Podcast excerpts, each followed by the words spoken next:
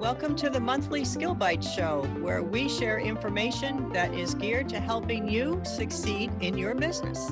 This is Judy Weintraub, C E O of SkillBytes and host of this show.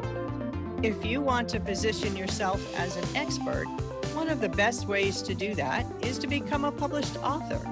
SkillBytes author platform provides the easiest way to get a book written and published.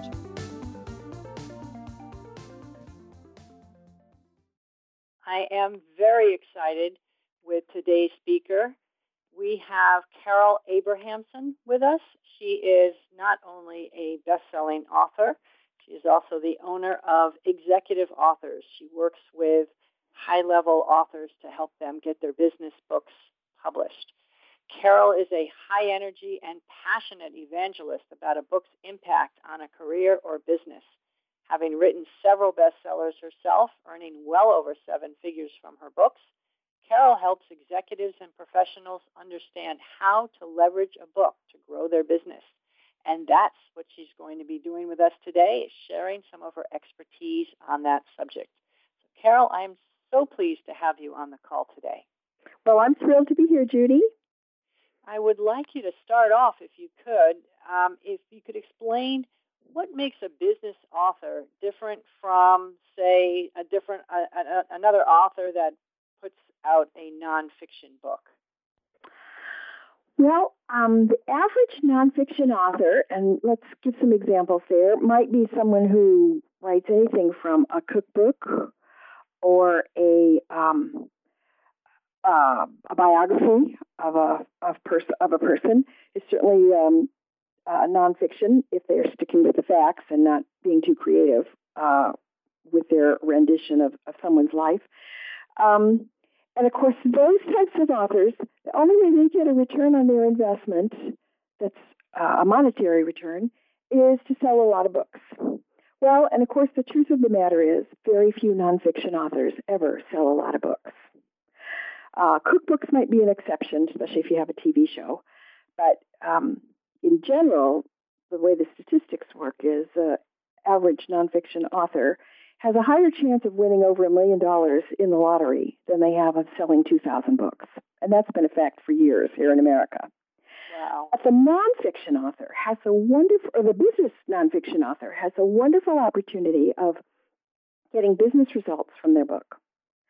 So that whether they sell a lot of books or not, whether they give a lot of books away, um, or whether they do some kind of mix of selling and giving away, they always have, that's just the tip of the iceberg, and they always have the big iceberg available of whatever it is that their business does, whether they are a retailer, selling products, selling services, uh, they're a professional, they're a doctor, a consultant, a coach, whatever.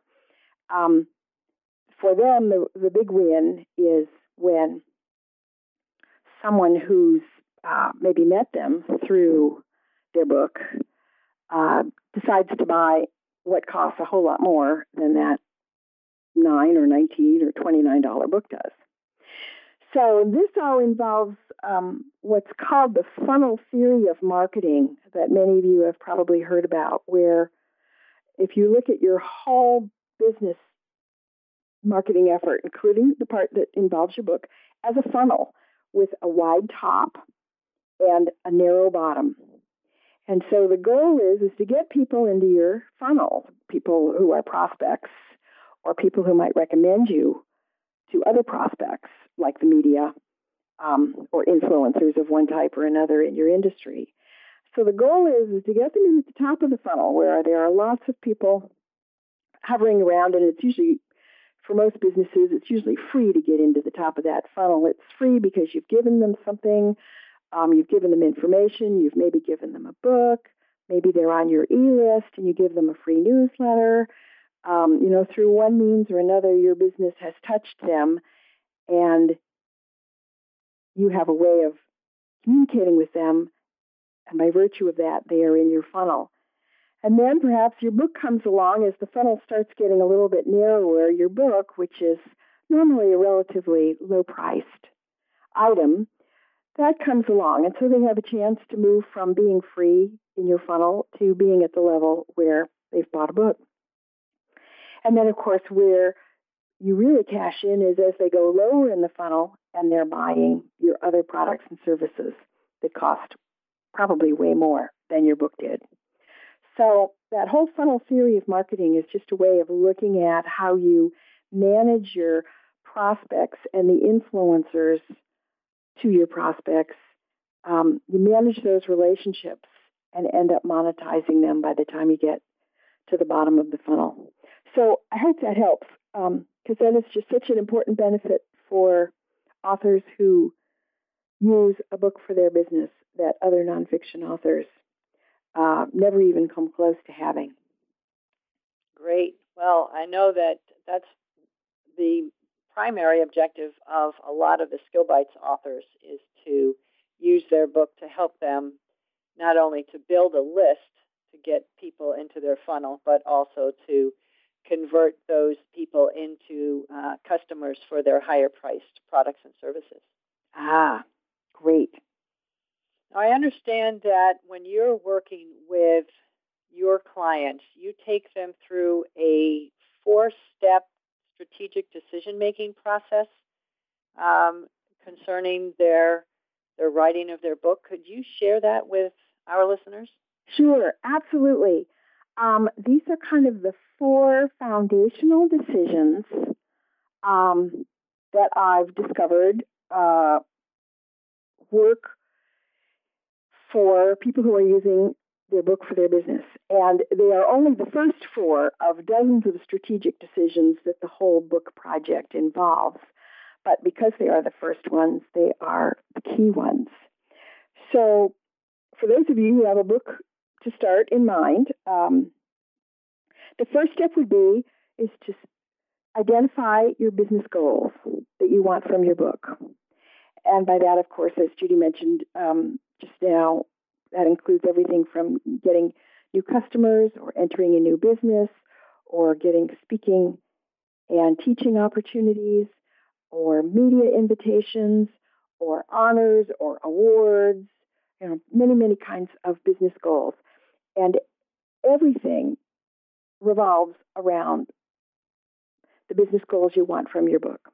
So you start with identifying those business goals and identify them so that they're measurable. By being measurable, you then know at any given point in time if you've achieved them or not. It's very clear. You're either there or you're not there. So business goals like how many new customers or how much in new revenues or um, a certain kind of invitation that you're looking for from an organization or an educational institution. Um, whatever it is, to make your goals measurable and to also um, uh, put them in a timeline of first year, second year, and long term. Because some of the things that you're going to hope your book will accomplish for your business are not going to be one first year wonders. They're going to take longer to percolate, or something else is going to have to happen first.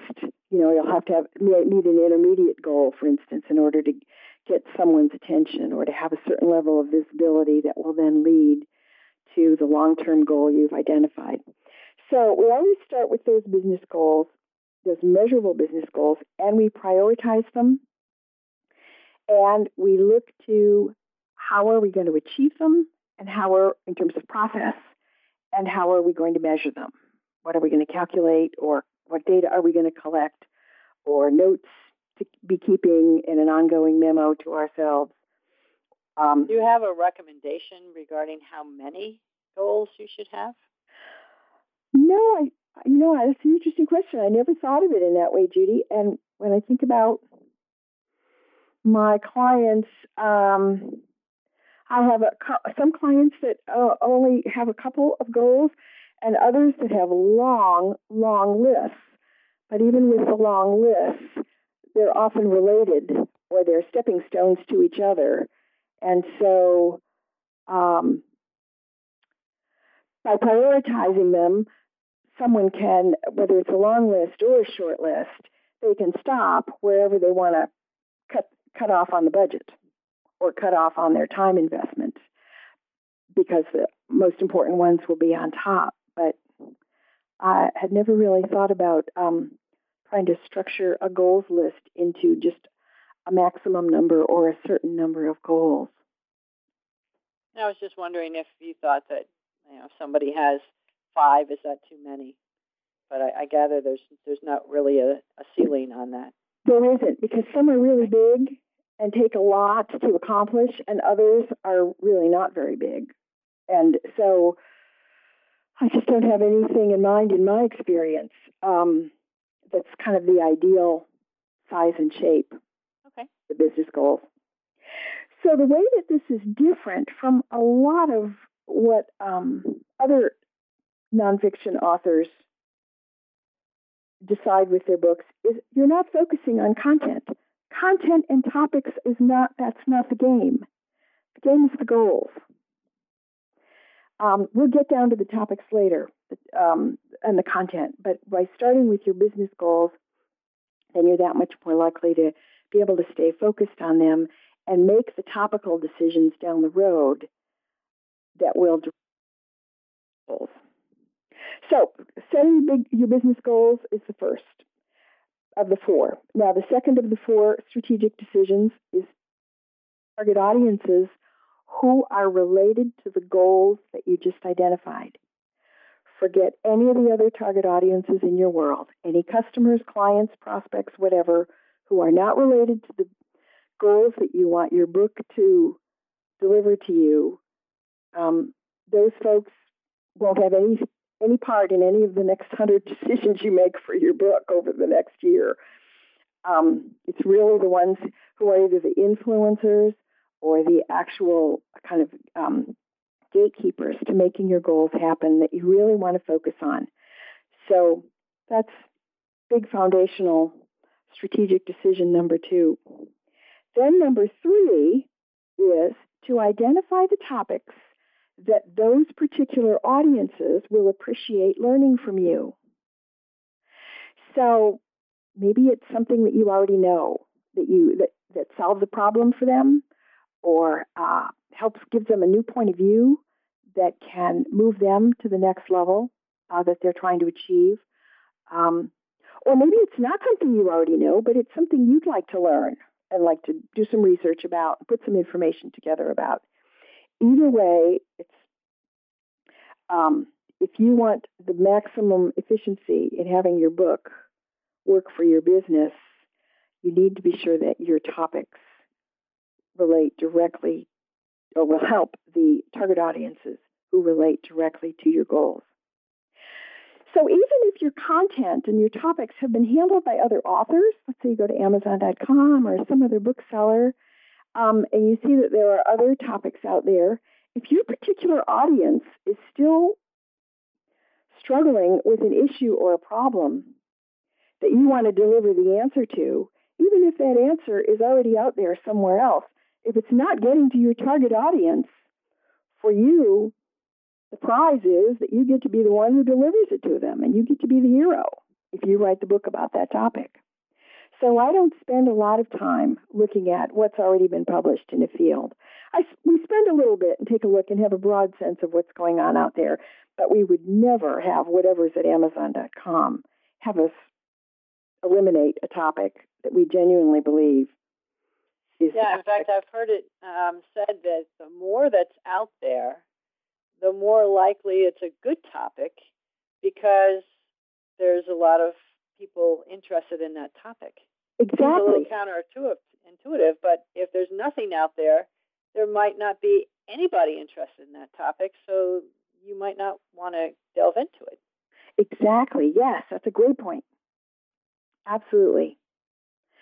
So as you identify your target audiences, you really need to understand what their issues are, what are they struggling with, what are they their problems, their dreams, their hopes. I mean, you can profile them in any number of ways that could help you then determine which topics will be really powerful for them and make you the hero in their world that then gives you, you know, top share of mind in their brain when they're thinking about your profession, your professional area, and um, leads them to want a re- an ongoing relationship with you and builds their interest in buying other things from you besides the book. So that's number three. And then number four is to identify your book type, which kind of goes hand in glove with the topic. It's hard to have a type without a topic, similarly a topic without a type. Let me explain in three or four sentences what I mean by book type. A book type determines the format of your book, its point of view, and its voice. So, for instance, uh, one type of book is, you know, questions to ask before doing something. Another type of book is lessons to learn, or mistakes to avoid, or case studies of how a certain problem got handled within an industry.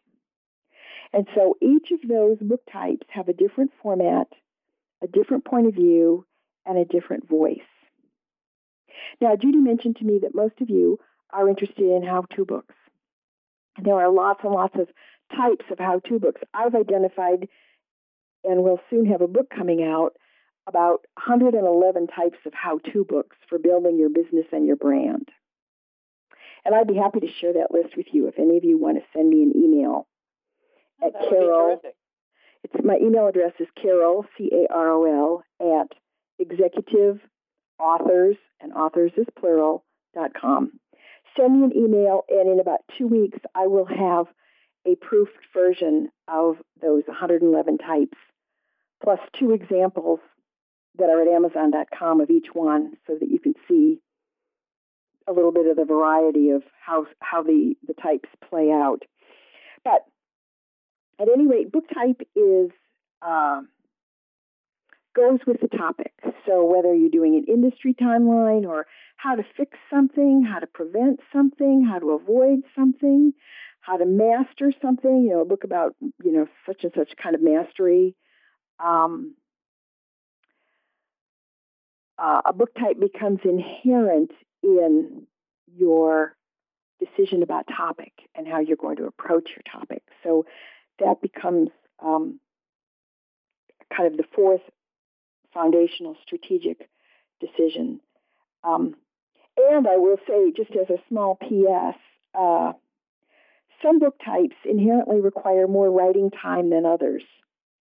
And so in my list of types, I also have a, a little clock icon code that I use to identify the two dozen of the one hundred eleven that take much less writing time than the others. And you might be interested in focusing on them, um, you know, if, if indeed that's a possibility with the topic that you feel is the best topic for your audience. Carol, do you have any pointers for figuring out which type somebody ought to use? Well, I, I, I don't. Um, again, it's some of it is, you know, what comes naturally to you, because this needs to be your voice, your book. You want it to be fairly efficient to get out of your head and onto the paper and get it get it done so that it can come out in the world. Um, and this, too, might be a place where some research at Amazon dot com is helpful, so that you can see if there are already a lot of um, mistakes to avoid books in your space uh, at Amazon dot com, or about your topic, I should say. Um, you might, if you if you've feel like the mistakes that you know about are if, are not that different from what the other books already include, you might want to take a different tack and go with a different, um, you know, instead of how to avoid a problem, you might want to um, choose a type that just has a different tone to it. Um, uh, for instance, I had a client who wrote a book called How to Hire a Nanny. And right away I went to Amazon dot com. I saw twelve books on how to hire a nanny. Well, okay, so admittedly, some of these authors had some of the same ideas, and each of those books probably had a few unique ideas that, that were not in any of the others. But it just seemed a little bit odd to me that this huge space of, you know, working with a nanny as a working lawyer or a working physician or, um, you know, a working mom that... Uh, wants to bring a nanny into their household, how there was this big cluster of books about the hiring side, but nobody was covering, you know, what do you do with the nanny when you get her? him or her and the mistakes to avoid, or tips on managing the process, or even what to expect to pay, um, you know, and, and, and what they, the actual cost is once they're in your home doing their work, some of the add-on kind of invisible costs that are inherent with a nanny relationship. So I found that sort of odd, but my client already had her book written by the time she got to me, so that was a done deal. But if if she and I had talked earlier in the process, I would have invited her to think about some other approaches to that whole nanny mom um, or nanny employer kind of relationship, um, where she might add additional value to her prospects um, by um, taking a different angle to the material. Um, so I think, is there anything else I should say about book types? I mean, how to, oh, I know another point I wanted to make. How-to books are definitely popular. They are the types of books that always, always, always dominate the bestseller lists. So they are a great um, kind of category of types to stay within and work within, because typically people are exuberant book buyers um, when they have a problem they're trying to solve or something they're trying to learn. And so that how-to category um, is just huge in the in the book buying world, whether you're talking about ebooks or printed books or audiobooks, whatever. Um, it's just a huge part of that, the book world. That's great, because uh, that's music to our ears for those of us who are writing how-to books. And I think um, you've hit the nail on the head. You need to find out what the problem is for your target market, because if you can solve that, you have people finding you instead of you having to find them. Yes, and it's so much easier when that happens. Now, I understand that you have over fifty ways to leverage a book to grow a business. Well, I put together fifty free ways. I have seven hundred fifty. I have seven hundred fifty in my database, but I just pulled out the um, forty-five or fifty free ones for this call because I figured those would be the most of the most interest. Because some of the other ones, you know, vary in expense where you, you can't even really quantify the expense level until you know the size or the volume that you're going to be working with. Um, but the free ones are obviously very easy to know from a cost standpoint. So I wanted to focus on them in today's call. Terrific. So we why don't we start with the, the tactics that you can use even before your book is written, um, that you can use when you're in that pre-publication phase. Um, once you have a working title, and, and you know, even if your working title changes, that's fine. But once you have a working title, there are over a dozen ways that you can start publicizing your upcoming book. So let me run through those. Um, first of all, you can add it to your elevator speech that you're the author of the upcoming book, blah, blah. Add it to your email signature. Um, add it to your voicemail greeting, uh, your business voicemail greeting, that would be, rather than um, your personal one, of course. Um, also, to add it to your marketing materials, um, you know, your newsletter, your e-zine, uh, any brochures you have, white papers, postcards. You can always put in small print somewhere, you know, author of the upcoming book, blah, blah. And if you invest in having a cover design mocked up, you, in some of these places, like your email signature and your marketing materials, you could even have a small thumbnail of the cover if you wanted to. Um, you also want to mention your upcoming book in interviews, um, in conversations you have with prospects, clients, and at networking events. You always want to mention that you, you've just finished or you're currently working on a book about such and so, um, And in some of those conversations, rather than in writing, you may just want to um, describe what field your book is in rather than literally give them the title. Somehow popping off the title might seem a little bit stiff conversationally. You also want to be sure that everyone who invites your participation in their activities knows about your book. So if somebody's calling and inviting you to be part of their, uh, to speak at their virtual conference, um, and maybe the topic they have in mind for you to speak about has nothing to do with your book's topic, you still might want to let that person know about the topic of your book, because they might change their mind about what they'd like you to talk about. And even if they don't, they'll be impressed that you're working on a book uh, relating to the industry. Um, also, your press release uh, has a background information section at the very bottom of most press releases. You definitely want to mention the title in there and that it's a forthcoming book. Um, also, in your media kit, which may include uh, bio, uh, may include uh, questions for uh, the media to ask you in an interview environment. Um, the media kit is typically a lot more than just a press release.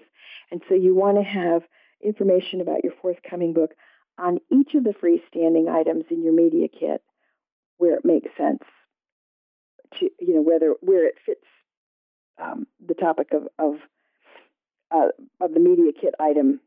So, for instance, where when I say where it makes sense, one place it might not make so much sense is if you do have a list of questions for a reporter to ask you that relates to your overall business. And if your book is only about a small part of your business, or maybe it's not about anything in your current business at all, but rather is about a new division of your business that you want to get started, where the book's going to be the first stepping stone of getting a new set of products and services launched. Well, in that case, that list of questions for the media, you know, may, just may not be suitable to mention the topic of your forthcoming book on that particular item. If it's in your press release, if it's in your bio, if it's in other places, the reporter who's snooping around is going to see it. Um, but since it doesn't direct, if it doesn't directly apply to the expertise that's on that list of questions that you're proposing uh, for interviews, you probably want to leave it off. You also want to mention it in all of your introductions that people make as you're doing teleconferences, webinars, videos, and speeches, introductions that you have other people make, the way that Judy introduced me at the beginning of this call. Plus, you want to be sure to mention it in all your conversations with speaking opportunity event planners and speaking opportunity hosts or producers to be sure they know about your book. They might think it would be a good item to put in the goodie bag for everyone at the event uh, to receive. Um, they might want to reshape the topic they ask you to cover in order to include some, some or all of the content of your book. You just never know how that piece of information that you give them might be able to be used that's really of great benefit to you. So be sure to mention it. Also, in your speeches themselves, you know, in the core of your speeches, it's it's um, highly recommended that at least once or twice in a half-hour speech, you say something like, in my book, in my forthcoming book, I describe, or I will describe, or I will reveal, or whatever, um, and to make mention of the book actually in your speeches or in any teaching that you get to do. And uh, lastly, I would say uh, in your bios, certainly, on your website bios, at your association membership directories, for sure. Uh, be sure that those bios cover info about your book. Slide presentations you make that have a bio at the front or the back end, just be sure that you pop the title of your book in every every place possible. Now, another part of the whole pre-publication cycle for most authors involves social media, between blogs, Twitter, Facebook, LinkedIn, Pinterest. Um, almost every author is involved in at least one of those. And, of course, many authors are involved in many of them or even all of them. So pre-publication, you could start and maintain a blog about your book and its contents and start building interest in it, you know, from the moment you have a working title. You could also use your blog to collect comments about its ideas. Although I'd be a little cautious about that, because if your blog readers are not part of your target audience, their ideas are more likely to send you in the wrong direction than put you in the right one. So I would always be a little bit careful about where you're soliciting comments from. For the same reason, I think friends and family have no part in opinions about a book related to a business, unless they are part of the target audience you're going after, who's related to the business goals that you want to see happen. So then you've also, in the social media space, got the whole Twitter, Facebook, Pinterest, LinkedIn um, uh, posting environment, where you could provide occasional status updates about your book. Um, and again, if if any of the groups that follow you through those vehicles are parts of your target market, you might be able to get some input about your, your book title, your topics. You might even want to send them to uh, a survey um, by going using a vendor like SurveyMonkey, if you've got a, some choices in mind, multiple choices, and have some simple questions with the options listed. Um, some of those groups of people uh, through your social media network might be perfect to invite uh, over to your SurveyMonkey page um, in order to actually log in an opinion uh, uh, or choices or preferences about some of the ideas you're thinking about for your topics, your title.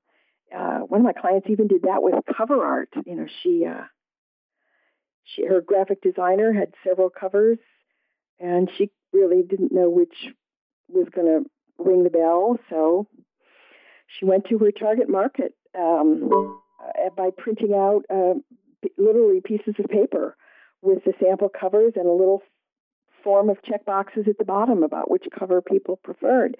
She's a cardiologist in uh, California. It was her patients. She had some three hundred patients uh, fill out the survey form and basically choose her cover for her. Um, so it doesn't even have to be through a fancy vehicle like SurveyMonkey. It can be done quite simply if you're in touch with your target audience um, through just your day-to-day activities. Um, but certainly social media means um, can be an important way of uh, accessing some opinions that will be useful. Again, all in the pre-publication mode, when you're making your decisions, you're doing your research, you're writing the book, um, thinking about what uh, what additional ideas to build in, if any. Um, so that's kind of my universe of pre-publication tactics. And of course, every one of those also apply once you've got your real title and your book is available. You also go back to each and every one of those, revise your bios, revise the marketing materials, email signatures, top to bottom, um, and be sure that you have the official title and information about where it's available um, in most, if not all, of those very same places that you had um, kind of left some pre-publication breadcrumbs for the world. Then post-publication, um, media outreach is an obvious and very important way of using your book to leverage your business. Um, you can create a one-sheet about your book, and a one-sheet, now what I'm saying is O N E hyphen S H E E T, a one-sheet. Sheet. It's a kind of document. It's kind of jargon in, in the media and the publication world.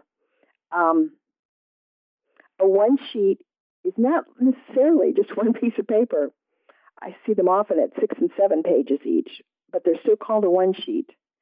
A one sheet is a summary of all the important things about a book and an author that a buyer might need to know. So it obviously has the title, the page count, the publication date, the publisher, the I S B N number, the price, a, sh- a picture of the cover, author name, author bio. It often has a brief table of contents of the key points listed. Sometimes there'll be a section in a one sheet of some of the most obvious uh, interview angles that the media might want to pursue if they were to write a story or make a mention of your book or interview you. So you might have five, six, seven, eight different um, topic titles that the book, um, that your your book P R campaign is mixing and matching as you're working with bloggers and other media types to get your book reviewed and have it mentioned and be known to the world. So a one sheet is usually colorful because you've got the cover of the book and there's sometimes an author photo as well, a small little thumbnail, and that's typically in color rather than a black and white format. And it may be anywhere from one page to a half a dozen pages. A lot of them are on author websites that you, you may see links to a one sheet if you go to uh, several book websites or me- book media kits. Um, they'll have the one sheet as a separate link that you can download as a P D F. Um, but they really take many different shapes and forms. It's a very flexible format, and it's really designed to help the buyers of the book know everything they need to know, including where the book is available to buy. Um, and there are samples all over the internet. So if, if you want to start collecting some samples in your industry, you can poke around in the websites of some of the most famous authors in your industry and probably uh, very quickly collect several. So you want to create a one sheet for your book because the media will want that. Uh, it'll be the stat sheet that they use if they mention you or write an article about you. Um, and it's always good to have in hand because you may want to actually distribute distribute copies uh, to some of the people you meet at networking events or at speeches you give or classes you teach. So it's always good to have um, have them like you have business cards with you at the ready to pass along to someone who has a particular interest in your book. Um, another media outreach tactic that's free, as all of these are, is to outreach to the bloggers. Um, the blogger media is free to reach as opposed to the print and radio and T V media that typically uh, require a P R agency in order to reach efficiently. But the blogger media, uh, they are easy to identify through Google searches and through the key luminaries in your industry. Um, be sure that they know about your book. Contact them. Uh, see if they'd like to do an interview of you or do a profile story of one sort or another or mention your book or even review your book. Um, also, besides the blogger media, you might want to go to the newsletter and e-zine publishers in your industry with the same type message to them about uh, seeing if you can attract some interviews, profile stories, book reviews, and mentions. Your joint venture partners also might want to interview you, uh, do, do an email about you to their e-list. Um, and so joint venture partners, by that I mean the people who you uh, partner with for certain projects, or f- whether they're marketing projects or content delivery projects. They're people that are basically your colleagues. They have their own business or maybe work for another company, perhaps even a large company, um, but they align with you from time to time on um, special projects, and you want to be sure that, that you invite all of them to uh, cover you in any of the newsletters or e-zines or publications that they touch. You also want to issue a press release about the book's launch. Um, press releases, again, sample press releases are all over the internet. Most book press releases are only one page, so they don't take a lot of effort to write. You know, two hundred, two hundred fifty words. um, double-spaced with a background information paragraph at the bottom is the standard format. So to issue the press release and then to um, use the internet to research some of the sites that will take press releases for free, um, and you can use it, you can distribute the press release through those sites, as well as, again, having it at the ready to hand out to local media that you might meet in your networking, uh, to probably have it on the media kit part of your website, um, or your book book page on your web the, the book page on your website. And the press release usually includes some comments from the author, one or two sentences about why the book's important or the problem the book's designed to solve. Um, you also want to be sure that the press release covers who the target market is for the book, where it's available to buy, its title, obviously, um, the author name, obviously. Some of these details sometimes get forgotten when I see the first draft of some people's press releases because they think everybody already knows them, but But no, they don't. The press release is supposed to be the beginning, middle, and the end of the most important things about the book. So you want to be sure you've got them all included. And if you're going to um, distribute your press release through some of the websites that um, are, are exist for the purpose of, of being press release libraries, you want to be sure you create a keywords list for your release, and put that at the bottom of the release. After the word keywords, it's a new paragraph, capital K keywords, colon, and then just list the keywords that are the, if, if someone were to be searching for information and to find you and your book, what would the keywords be that they might be searching with at Google?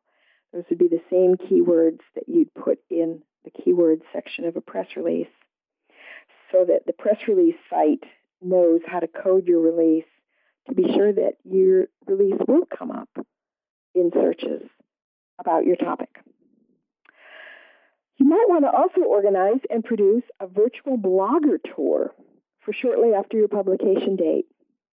Now, the way that that works is a virtual blogger tour is a an effort that you would organize, or your virtual assistant or um, one of your other helpers, where you're coordinating the coverage that several bloggers are going to give your book. So you start by inviting the bloggers into the tour, telling them a little bit about the book, and finding out which ones would like to write about the book. And a virtual blogger tour is an effort to coordinate all within a very few days, never more than a week, and be sure that that coverage is all showing up within that short time span of days. Um, it might be ideal to have one major blog covering each each morning, and then every morning during your tour period, let's say it's a four workday tour period, Monday through Thursday of a week you've identified. And so ideally you might want to have one major blog in your industry each morning writing about your book, and then several minor blogs in your industry each day also committing to write about your book. Now, some of that writing might even be stories or articles that the blogger asks you to write and you to submit to them so that you then have full control over what they say. Others of them might just might be, uh, you know, a short book review. They, they may take many different forms. Some may even be in-person Q and A interviews with you. Um, uh, so the real key of the tour is the organizational component and the coordination and the concentration in a very few number of days, so that for everyone in their in your industry, it appears to them that everywhere they look during that week, they're seeing something about your book. So it's very intense, very concentrated. It's called a virtual blogger tour. There are some people who will, who who charge to set up these tours. I see the charges range from a thousand to fifteen hundred dollars to arrange a, a tour that might start with an initial list of inviting fifty or sixty bloggers, and and then narrowing it down to the ones who are interested in covering the book, and then coordinating them during the right period of time. So if you do do a virtual blogger tour, you want to be sure that all of your followers know about it. All your social media followers, your prospects, your clients, your former clients, uh, vendors you use. You want to be sure uh, during, because that's going to be an important week for you. And so it's important that all the people in your world know about it. You also might want to subscribe to the free email services that list stories that reporters and journalists are seeking sources for, and then follow up in order to be interviewed and be included in those stories. There are three main such e-newsletters that I know of that come out every single day, um, and that have stories on every kind of topic you might imagine that journalists and reporters are starting to write about.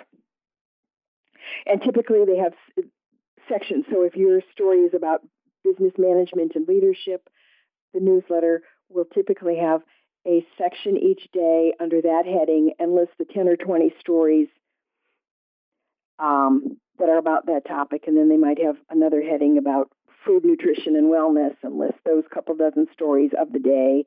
And then maybe parenting and child rearing or childhood health um, or childhood issues might be um, another um, subheading with the stories.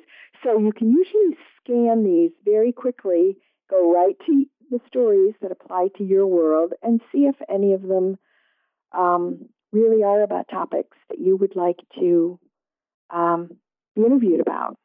Yeah, um, Carol, I, I know about HARO, Help a Reporter Out. What are the other two? Pitch Rate, P I T C H, capital R A T E. Um, that comes out, Pitch Rate actually comes out three times most days, including Saturdays. And Reporters Connection. Reporters is apostrophe S Connection. And that one is by Steve Harrison.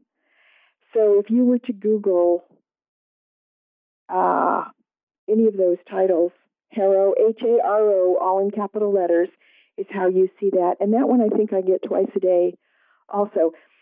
If I were to do, if I were to literally look at those newsletters every day,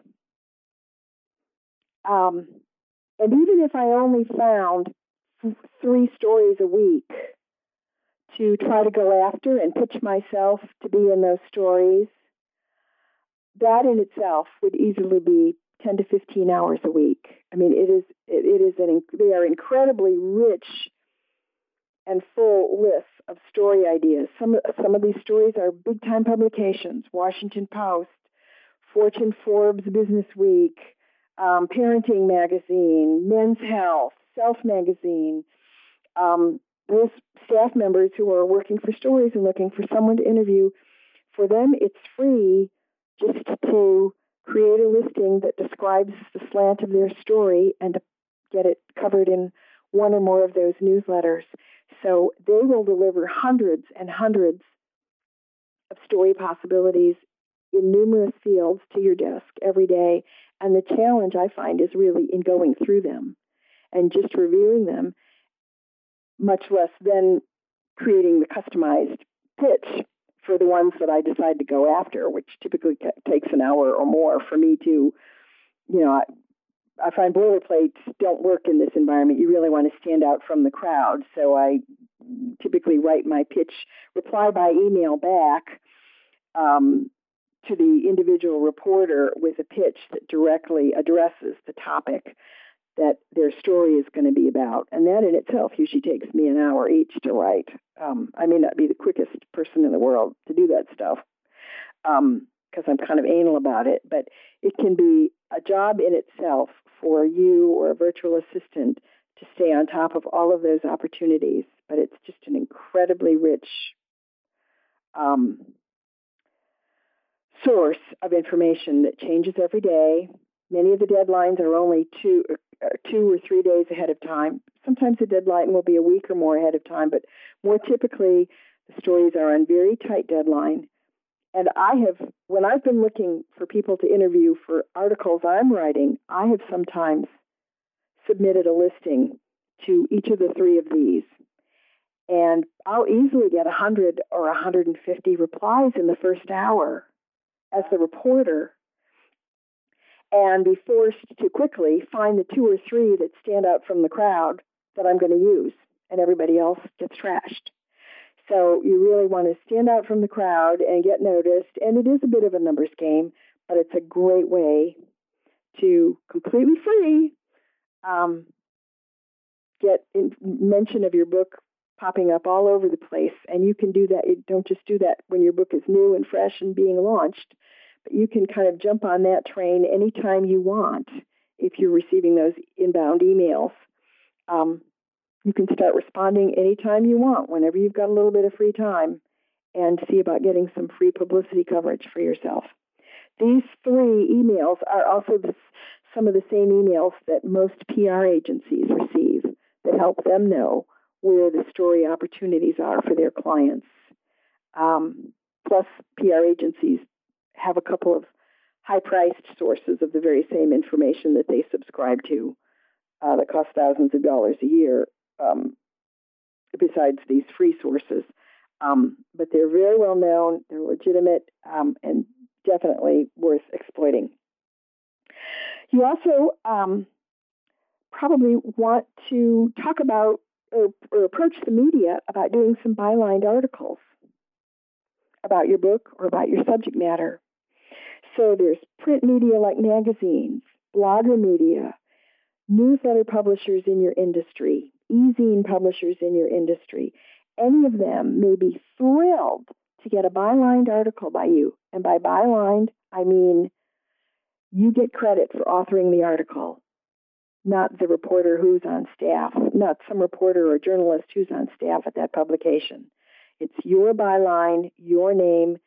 You write the article. They'll edit it. They might shrink it down a little bit in their edits, change a few words, but you get the credit of it being your article.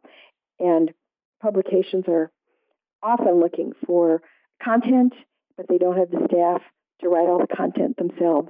So they welcome a, an opportunity from someone like you, who's an expert in some part of, of the material that they coverage that they cover for their readers, um, in having you provide an article or a story for them.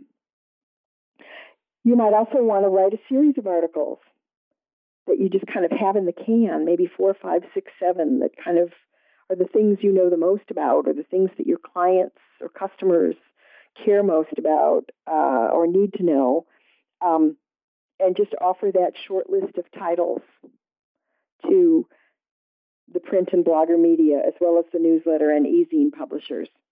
In the first case I mentioned a minute ago, when I was thinking, when I was mentioning that you contact them about creating an article for them, in that case, they may give you an article assignment about the title they want your article to be about, and the topic, the exact topic they want you to cover, or the exact angle you want to take. In the second case, where you write a series, a small series that you kind of put in the can and offer to people, you'd have your own short list of titles, and you basically just market them and learn who might be interested in publishing any of them. Uh, some of the folks who publish your articles might even want to pay you from twenty-five dollars to two hundred fifty dollars for accepting your article. So there could be some revenues, uh, as well as the possi- the uh, P R potential in um, working with publishers uh, on the scale of uh, doing articles. I'm looking at the clock, Judy, and I'm seeing that it's about five minutes to the hour, and I'm wondering, I still have another fifteen or twenty to go, but I'm wondering if I should stop here. What do you think? Can you pick out maybe um, a couple of the, the best ones of the ones that remain? Well, of the ones that remain, the next big category is repurposing your content.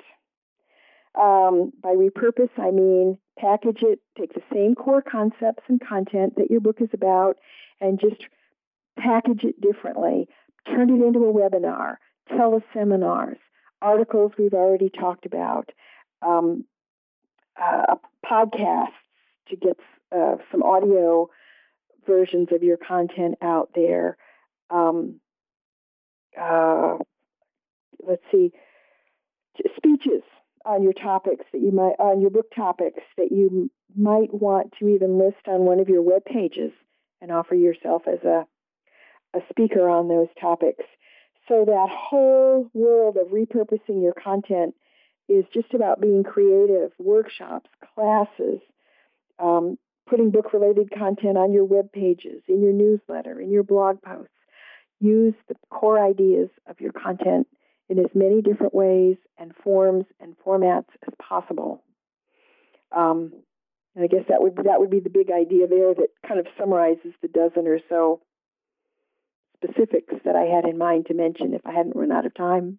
Great. Well, Carol, thank you so much. You have packed so much information in this hour. I've got pages of notes. My hand is sore. So I, I think you have helped our listeners greatly. I love some of your ideas, from identifying your business goals, and not just identifying those goals, but determining how you're going to measure them and prioritizing them and how you're going to achieve them. It's not enough to just identify them. You have to do these other steps so that you get to where you want to go. And all of the advice you've given us for the ways that we can leverage our book for free, get greater visibility for ourselves, increase the number of prospects in our funnel, and uh, and get more business. Well, good. I hope I've given. I hope everybody's come away goes away with at least a couple new ideas that they can imagine themselves uh, doing easily. Because um, that sometimes that's all it takes. It's just a couple of new things added to the mix, and bingo, important things happen. Now, um, you had mentioned earlier your contact information. Can you repeat that for everybody? Yes. Carol, C A R O L, at Executive Authors, authors is plural, dot com. If you want to go to the website, uh, executive authors dot com, I have a contact page there. Uh, if you remember their website name, but not mine, it's another way. Um, the website also has an opt-in offer for uh, seventy-seven book types that build your business and brand, where a couple dozen of the seventy-seven are how-to books, but the other fifty of the seventy-seven are other categories of book types that some of you might find of interest. And so you can sign up to join my opt-in list, and you'll immediately get that uh, list of seventy-seven book types that go beyond the how-to world, if you like. And, of course, I'd like to repeat my offer to send anyone who wants to do that as well. Anyone who wants to email me for the how-to books list, I'm happy to send that. Uh, it'll take about ten days before it's ready to send, but I'll send it. Terrific. Well, thank you so much for your time and for your wonderful advice. I want to remind our listeners that our next author teleseminar is coming up on October sixteenth.